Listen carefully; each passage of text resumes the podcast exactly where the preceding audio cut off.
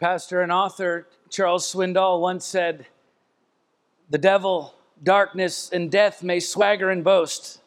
The pangs of life will sting for a while longer, but don't worry. The forces of evil are breathing their last.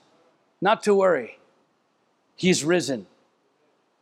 From the onset of the massive response to this virus across our country and indeed the world, people have been referring to the new social distancing guidelines and recommendations by government health agencies as our new reality. They say it's a, a new way of life, no longer shaking hands, fewer in person meetings, more online engagement, stricter guidelines for hand washing and how we interact with one another in person, and of course, on and on and on it goes. It's a new reality, even if a temporary one. The fact that how most people are living their lives on a daily basis has changed as the spread of this disruptive virus and really the threat of it more than anything else continues to inform our decisions and choices about how we live from day to day. And yet, as impactful as this pandemic has been, you understand it cannot hold a candle to the impact of the gospel, which is the creed of every Christian. It's the story of the Messiah, the Savior of the world. It's the story that defines our faith, anchors our hope, and informs every single aspect of our lives. The gospel of Jesus Christ, not a virus, not economic hardship or any other temporary threat that we face in this life, because at the very center of that gospel is the victory of life over death. Jesus' atoning death on the cross that paid for our sins. And then, of course, his resurrection three days later, which validated that work on the cross, proving that he was who he said he was, the Son of the living God, and that he had done what he said he would do, conquering death and the grave forevermore. And so, for the Christian, Listen, for the, for the Christian, that victory of life over death, that is our reality. And so you understand the gospel is not just a story that happened a long time ago that we believe in, it's also an ongoing story that we're currently living in as it continues to unfold in our daily lives, informing every aspect of how we live from day to day. Because the lives of everyone who belong to Him, including all of those who ever will belong to Him in the future, our lives are a vital part of that story. Okay, that, that's our reality, right? Far more than any temporary affliction in this life, the reality of the resurrection, the reality that Jesus secured an eternal victory over death, that reality should permeate every aspect of our lives far more than anything else. And so our faith in Jesus our hope in the future, our purpose for living the way that we do as Christians, all of that is inextricably linked to the resurrection. Because look, if Jesus didn't pass from death to life, then neither did we. And so, like the rest of the gospel, the resurrection of Jesus Christ is not just a story we believe in, it is a reality that we're living in. It has to be. Otherwise, we're not following Jesus Christ right? We're simply following a religion like all of the other religions where people follow the teachings of religious leaders who died and stayed dead. Right? As Christians, we aren't following a religion, we're following a person. And yet, if that person is dead, just like the rest of the religious leaders throughout history, then all we're actually doing is fooling ourselves and wasting each other's time. That's why we take the time that we do each year to focus on this one part of the gospel story, the resurrection, because without it, or without it, we're all just wasting our time. Without the resurrection, our faith means nothing.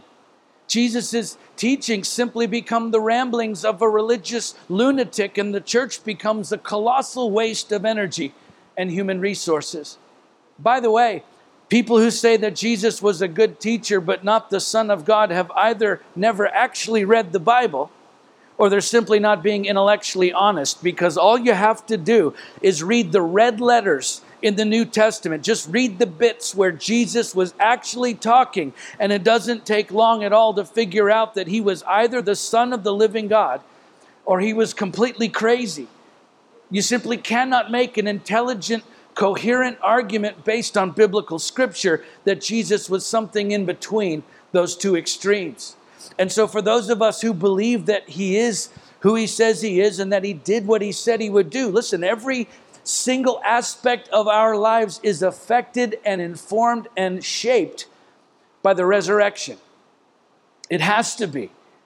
Think of it this way if your best friend or your spouse were to die and you went to the funeral and the graveside service and you watched them being lowered into the grave, buried in a casket, and then three days later, you decide to go and visit the gravesite to pay your respects to your best friend or to your spouse, except that when you get there, you find that the gravesite has been dug up and it's now empty.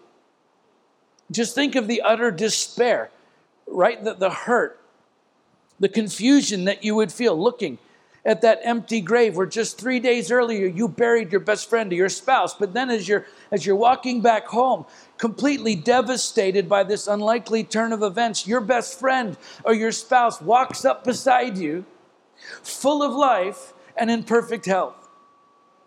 Without question, that one single event would define every single day of the rest of your natural life. You would never not talk about it. You would never pretend it didn't happen. You would never try to distance yourself from that reality. It wouldn't even matter to you that it made some people uncomfortable every time you talked about it. I'm telling you, you wouldn't care one bit what anyone else ever thought about the fact that you believed it to be true because you would know that it was the truth, and that is all that would matter to you. Right? The reality that your best friend or your spouse was dead and then came back to life three days later, that event would shape the rest of your life, no matter what anyone else ever thought. Now, look, for the Christian, the reality of the resurrection of Jesus Christ should shape every single day of our lives. We should never not talk about it. We should never pretend it didn't happen. We should never distance ourselves from that reality, even if it makes some people uncomfortable every time we talk about it, because it's not just a story we believe in. It is the reality that we're living in, the single most important reality of them all. The fact that the same Jesus who was crucified 2,000 years ago is in fact alive today. And look, if that's not true, then what we believe as Christians actually means nothing. But if it is true, then what we believe as Christians means everything. C.S. Lewis once said Christianity, if false, is of no importance, and if true, of infinite importance. The only thing it cannot be is moderately important.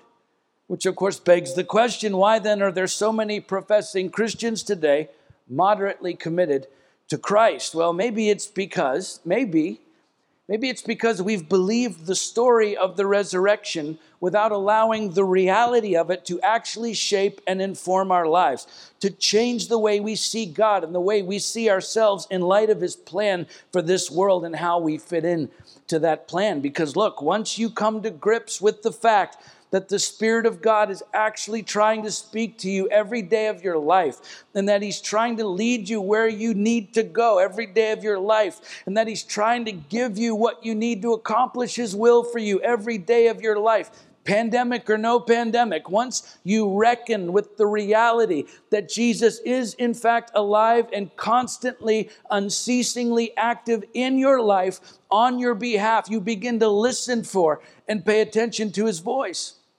You begin to follow his leading. You begin to receive all that he has for you. And then everything about how you live your life changes dramatically. It has to which is exactly what happened in the lives of his first disciples. Once they reckoned with the reality of the resurrection, everything about how they were living their lives changed. Everything. In fact, the difference in their lives before and after the resurrection changed the world. But that means living in the reality of not just belief in, but the reality that Jesus Christ is alive and well today, which of course also separates him from every other religious leader or teacher this world has ever known because unlike every other religious leader who's ever promised anything eternal to their followers, Of them all, Jesus is the only one who got up out of his grave after three days and made good on every single promise. And I know that most of you listening today probably believe that, which is important, of course. But the question is have you allowed the reality of his resurrection to invade your very life, your thoughts, your dreams, your plans, your purpose, your choices, your questions, listen, your fears, your everyday life? And if not, well, then maybe it's time you had a new revelation of the risen Christ. Because I'm telling you, once you come to grips with the fact that the Spirit of God is alive and active in your life today, and you begin to actually listen to His voice and follow His leading and receive the gifts that He's trying to give you, everything, I'm telling you, everything changes. Which again is exactly what we see with His disciples, right? They knew Jesus, they knew His story better than anyone. They lived it firsthand. They, they certainly believed in him, right? They left their homes. Many of them left families, livelihoods to follow Jesus. Certainly they believed in him. And yet, the moment he was accused and then crucified, they ran away as fast as they could from any association they had with him, even though he told them numerous times that he would be killed and then rise from the dead after three days.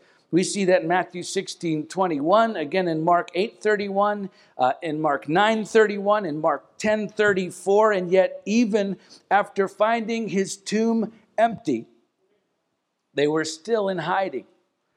It wasn't until after he revealed himself to them that the reality of his resurrection set in, which is when every aspect of their lives changed profoundly to the point that their lives after the resurrection were completely unrecognizable in comparison to their lives before the resurrection. So, we're going to walk through that story together today from his death to his resurrection. And I want us to pay attention as we go to how the reality of who he was and what he did, and the fact that he came back from the dead, how that utterly changed everything about the way his disciples lived their lives then, and how it should utterly change the way we live our lives today. So let's pick the story up then at John chapter 18 as Jesus and his disciples make their way by foot from Galilee to Jerusalem through Samaria and Bethphage and Bethany They've uh, shared their final meal together and are now about to cross the Kidron Valley from the great city itself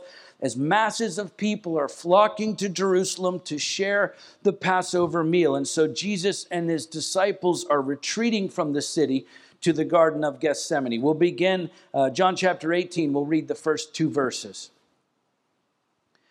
When Jesus had spoken these words, he went out with his disciples across the brook Kidron, where there was a garden which he and his disciples entered. Now, Judas, who betrayed him, also knew the place, for Jesus often met there with his disciples.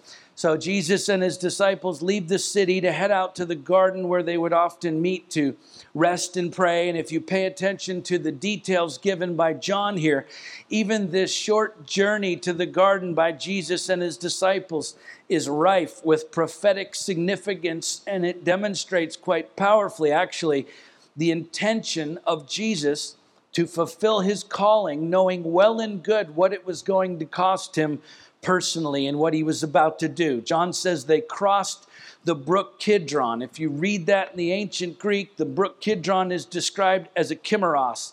Uh, in the Arabic, it's called a wadi. It was a storm runlet, a dry gulch that not only had water in it during the rainy season, so uh, it was a, a dry creek bed that would fill up and act basically as a storm runoff through the Kidron Valley, which Jesus and his disciples had to cross in order to get to the garden. But this was the afternoon before the Passover, which is when the priests would sacrifice the lambs on the altar of the temple. And historical records that we have from Jesus' day tell us that as many as 250,000 lambs were slain by hundreds of priests.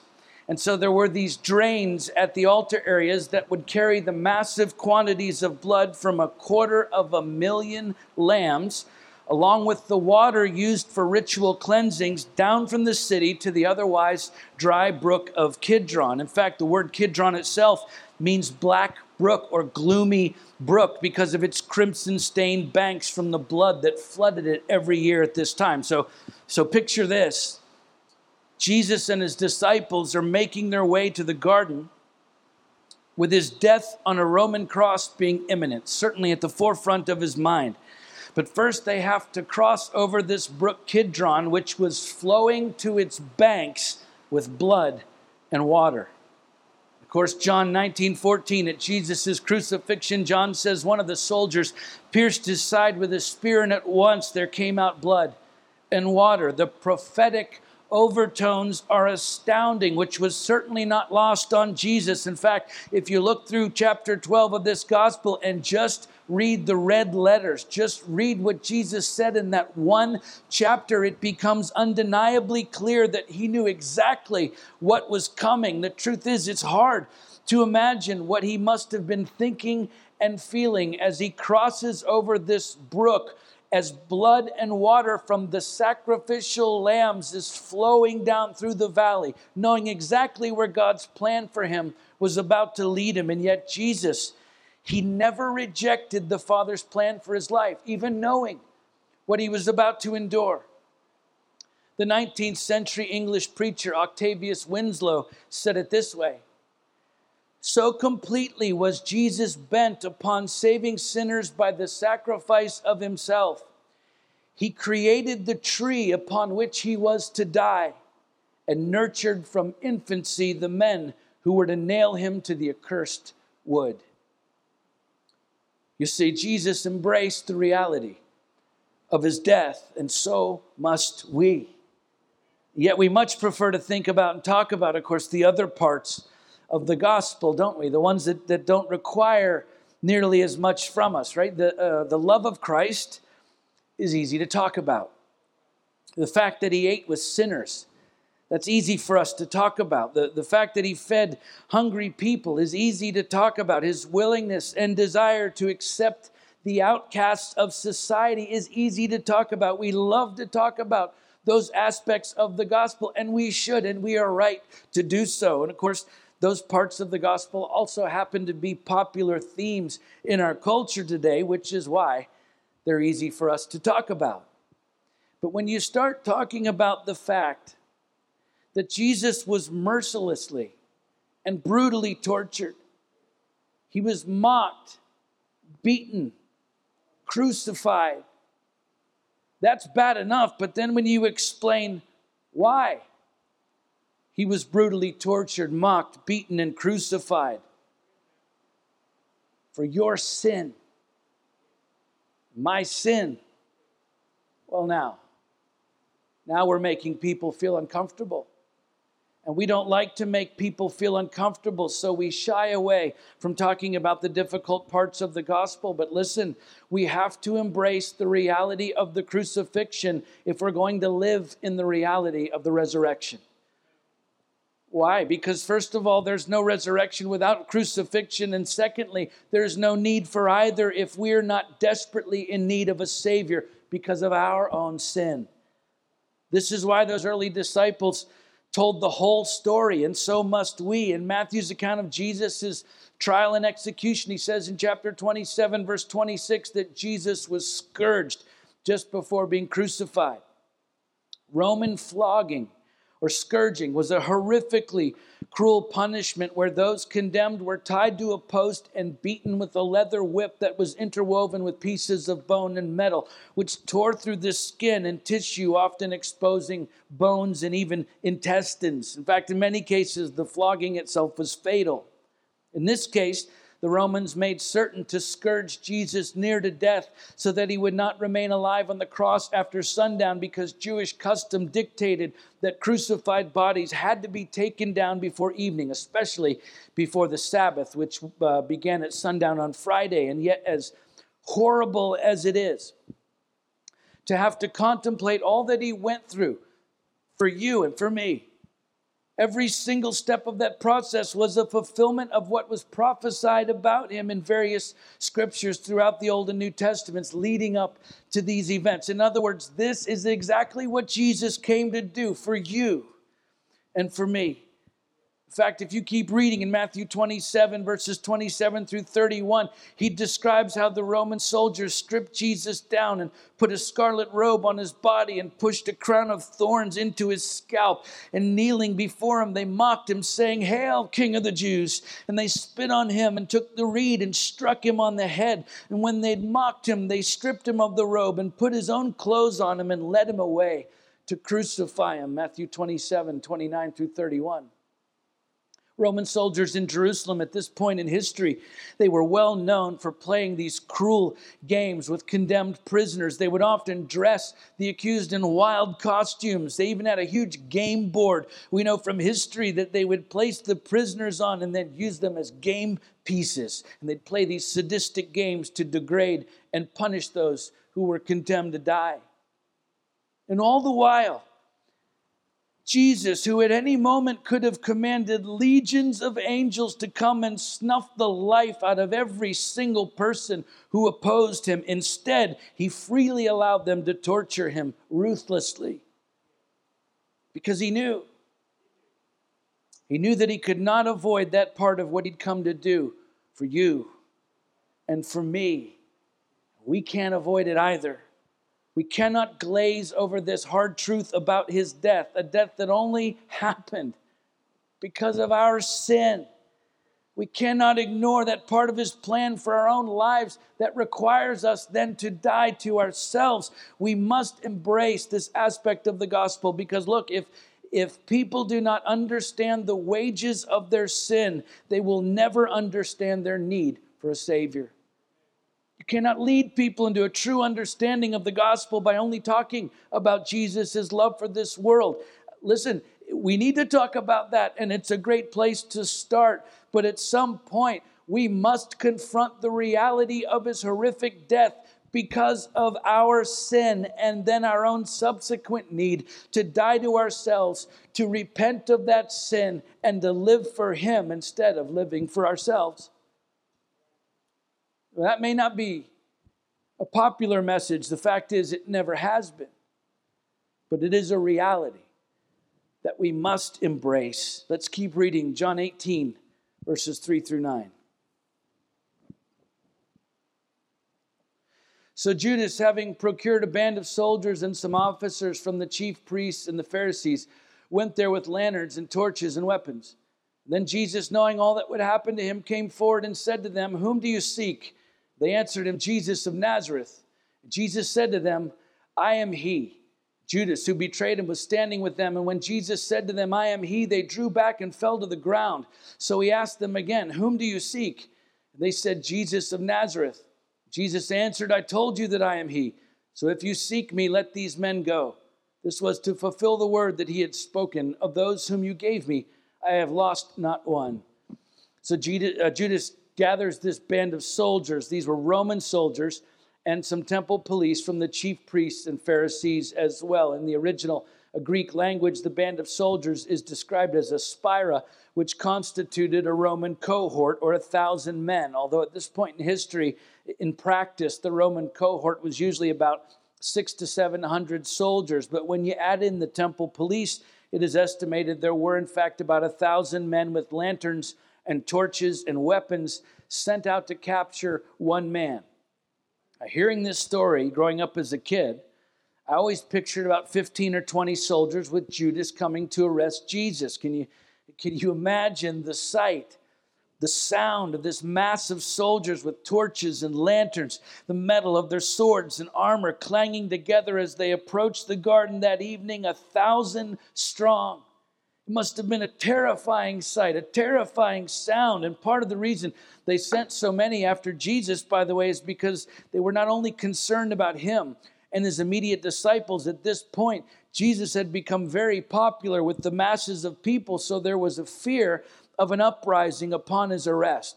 So, sending out a thousand soldiers would much better prepare the authorities for any potential mob violence, which was always a concern for the Romans during the Passover, when, according to Josephus, the first century Jewish scholar, he said there were over 2,700,000 people crowded into the city at this time. And so, a thousand battle hardened soldiers come seeking to arrest Jesus.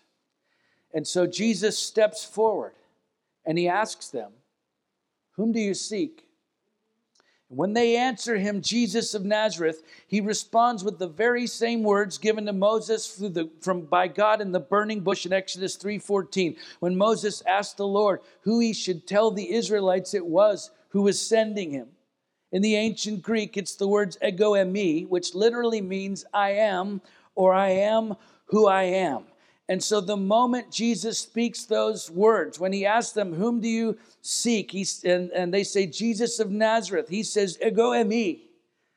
The moment he speaks those words, revealing his true identity, a thousand battle hardened soldiers with their lanterns and torches and weapons and armor fall flat to the ground.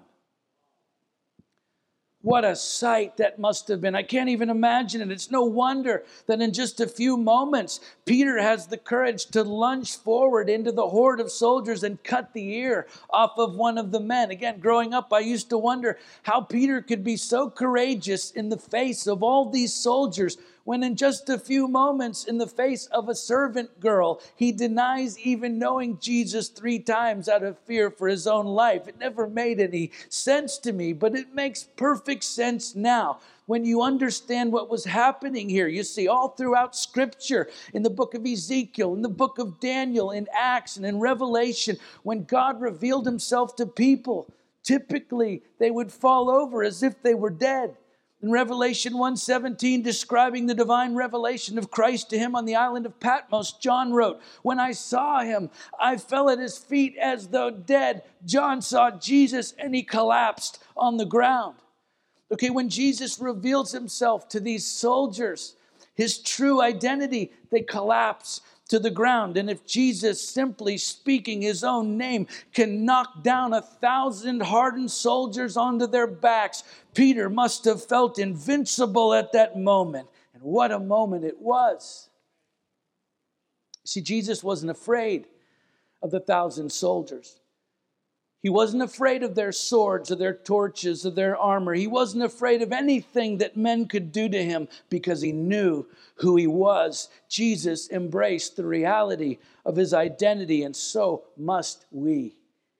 Yet again, it's easy for us to tell other people about his likable qualities, about his popular character traits, even about his stand against the broken religious system of the day. But listen, Jesus isn't just a likable rebel who bucked the system. No, he also said of himself, I am the way, the truth, the life. No one comes to the Father except through me. John 14, 6, he said, I am the door. If anyone enters by me, he will be saved. John 10, 9, the Apostle Peter said, There's salvation in no one else, for there is no other name under heaven given among men by which we must be saved. Acts 4, 12, the Apostle Paul said, There is one God, there's one mediator between God and men, the man Christ Jesus, who gave himself as a ransom for all. 1 Timothy 2 5 and 6. The New Testament writers cite messianic prophecies from the Old Testament more than 130 times. The Old Testament contains as many as 400 prophetic passages that describe who the Messiah is and what he will do for us. Honestly, what do you think the chances are, the odds, that all of those prophecies could be fulfilled in one single person.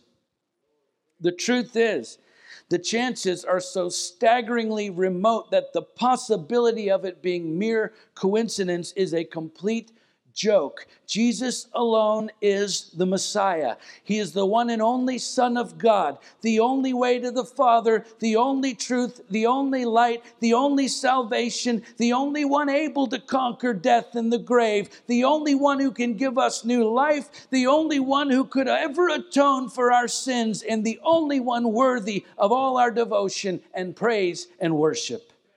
It is good and it is right to tell people about the good qualities of Jesus. Certainly, of course, it is. But at the same time, we cannot ignore his true identity because we're worried about sounding intolerant of other people's beliefs or religions.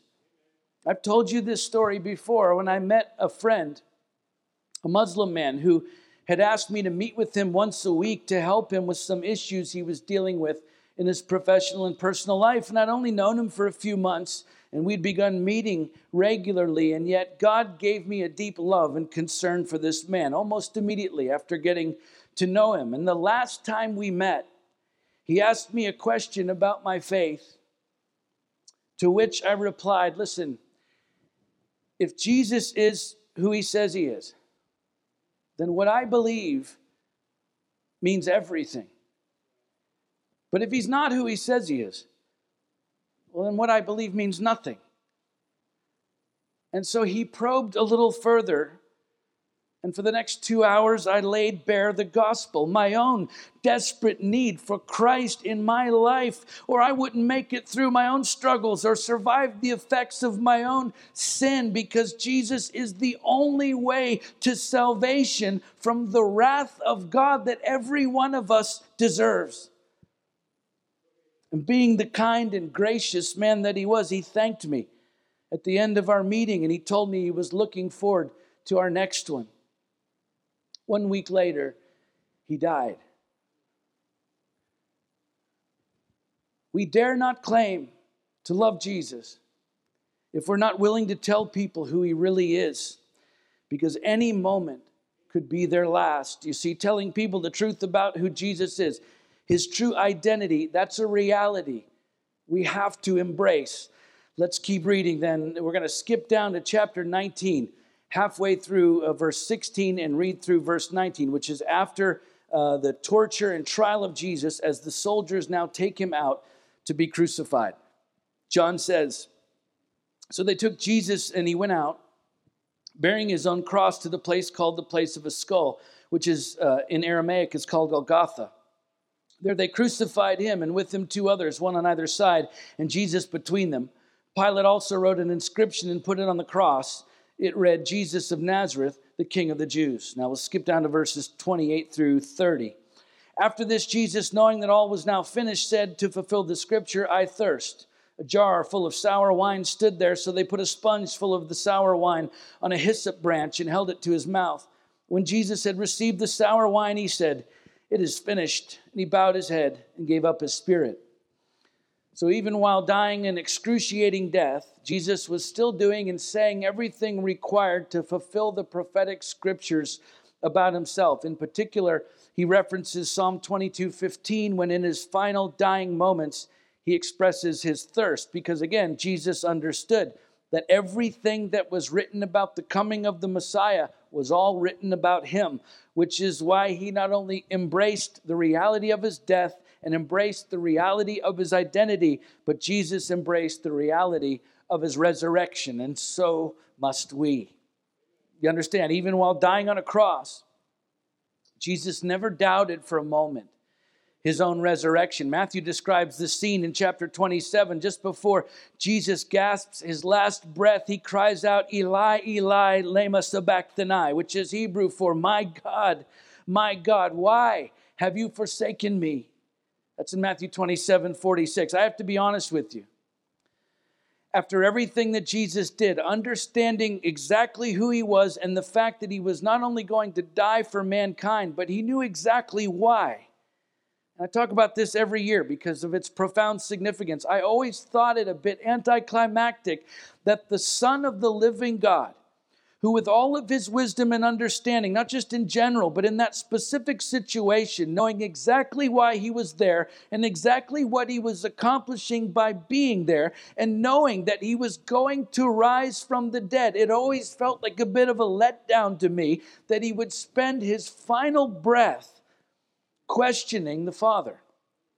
You know, when you think about people being executed, and they're given a chance to offer their final words, at least from those who are in their right minds, you expect their deepest, innermost thoughts. You expect them to muster up the most profound and meaningful statement they can give in that one moment. And interestingly, uh, it is uh, fascinating to read some of those statements that have been made by people who are about to be executed over the years because you know they've had a long time to think about what was about to happen to them. And indeed, if you read them, some of those final words are very compelling, very deep, very uh, thought provoking, and some of them are quite profound. And so I guess I always expected a little more of that from Jesus, who had plenty of time to think about what he would say in that moment.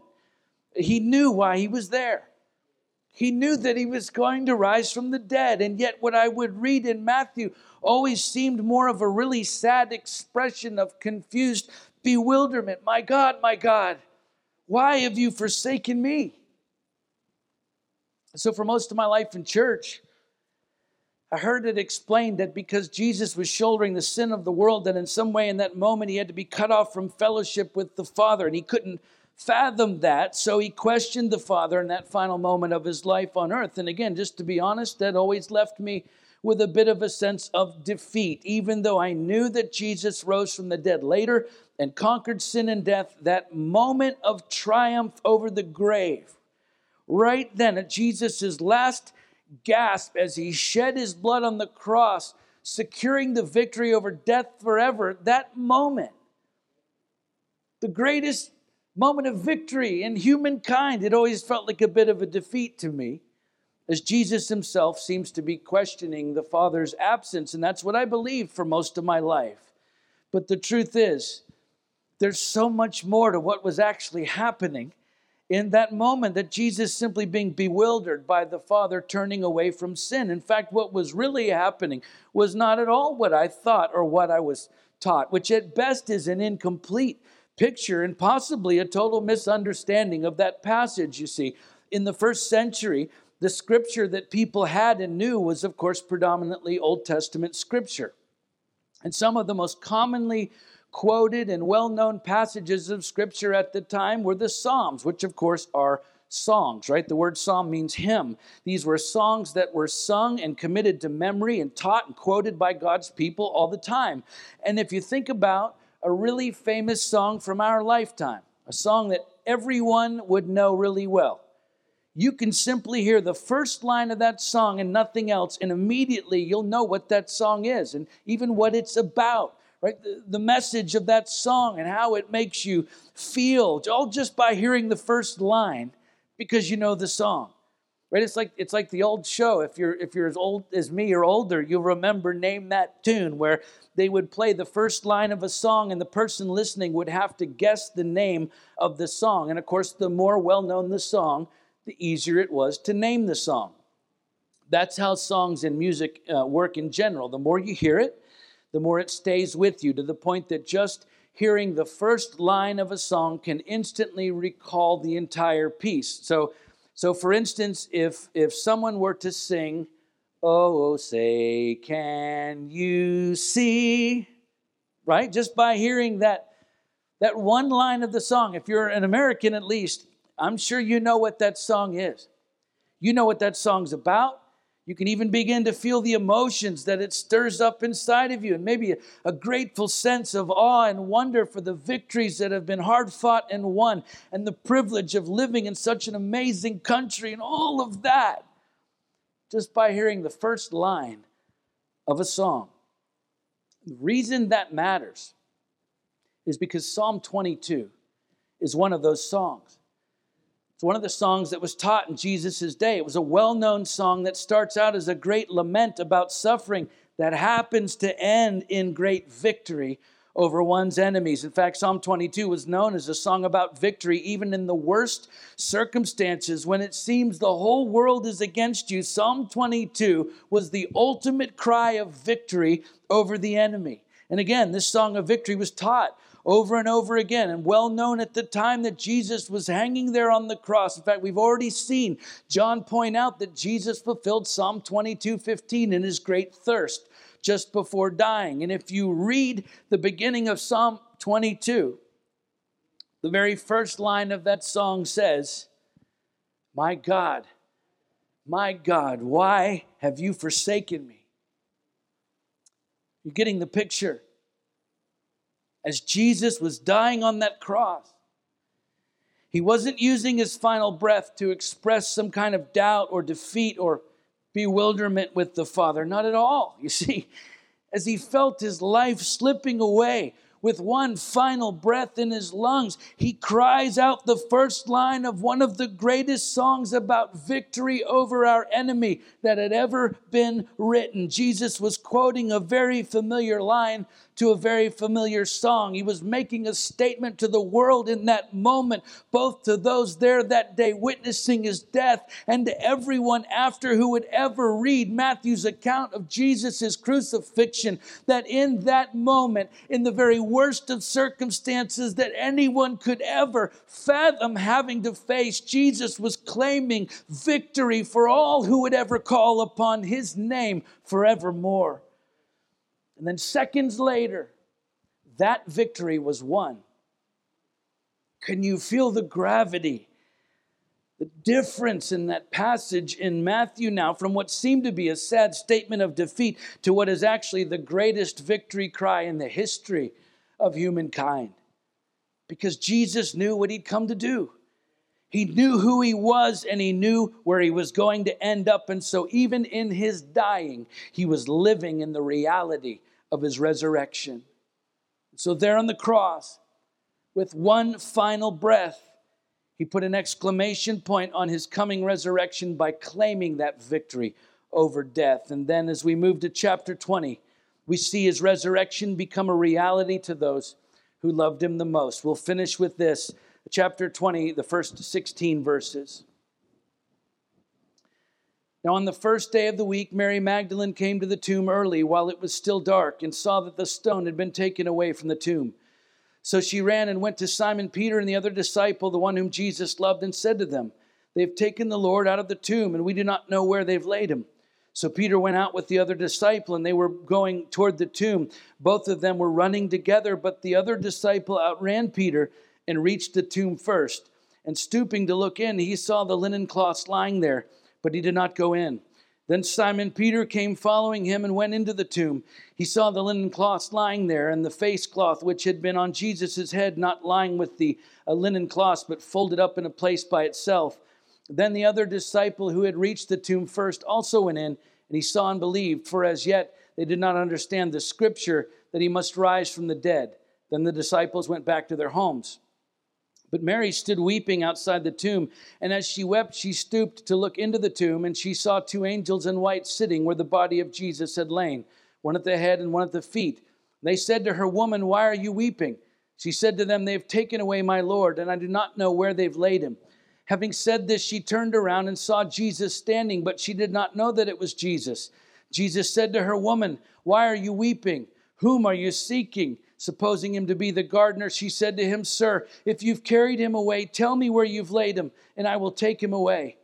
Jesus said to her, Mary. She turned and said to him in Aramaic, Rabboni, which means teacher. Jesus was alive. But they saw him die. They saw him buried.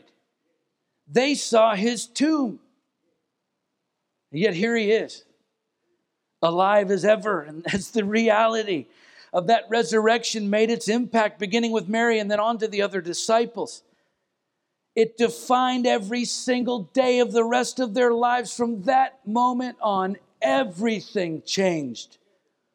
They could no longer hide the reality of who he was and what he'd done for them. They could no longer hold back from telling his story to anyone and everyone who would listen, even if it meant making people uncomfortable, even when it meant persecution, even when it meant their own suffering and death.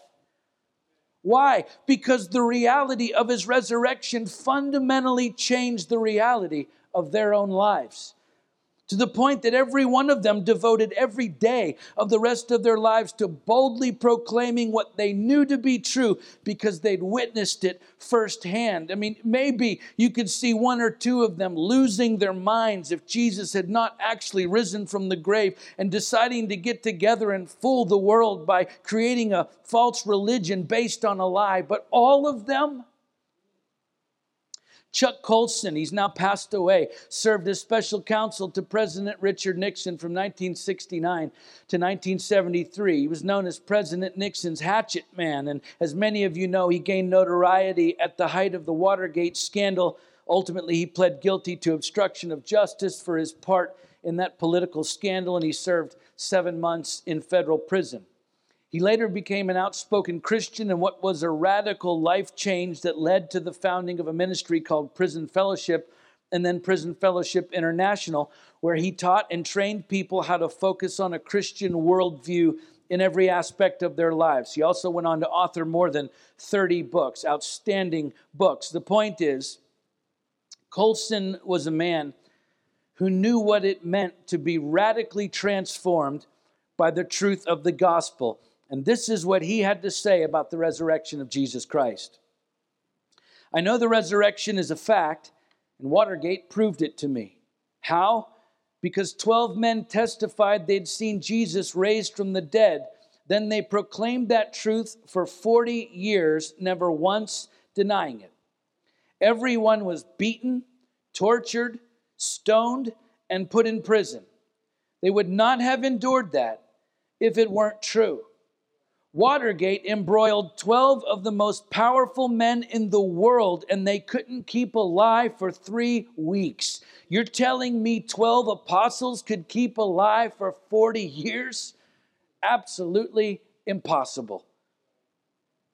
The resurrection of Jesus Christ is not just a story we believe in, it is a reality that we live in, and it should therefore define and dramatically transform every single aspect of who we are and how we live our lives today, just like it did for those 12 men in the Bible.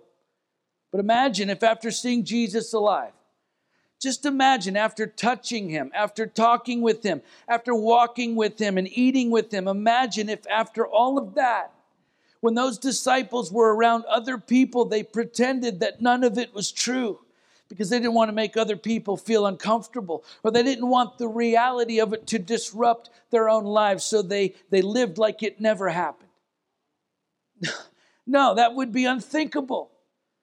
That's like us seeing our best friend or our spouse alive and well after they'd been dead for three days and then speaking with them and touching them and eating with them and living with them. But then when other people were around, we pretended like none of it really happened. That would be unthinkable. Because the fact that this person was dead and is now alive would become our new reality, one that would shape every single day of the rest of our lives, which is exactly what happened with his disciples then and exactly how it should be with his disciples now. So just ask yourself is the resurrection a story that I believe in? Or is it the reality that I'm actually living in day by day? Am I actively listening to his voice in my life every day? Am I literally following him, going where he leads me every day? Am I receiving what he's offering me every day? Or am I just living day by day under my own steam and my own ability, believing in a story? Because listen, if the resurrection the fact that Jesus is alive and active in your life, always speaking and always leading and always giving, if that reality is not continually shaping your life each day, then, well, maybe it's time you had a new revelation of the risen Christ because I'm telling you, it's not just a story that you believe in, it is a reality that He is inviting you to live in. Let's pray.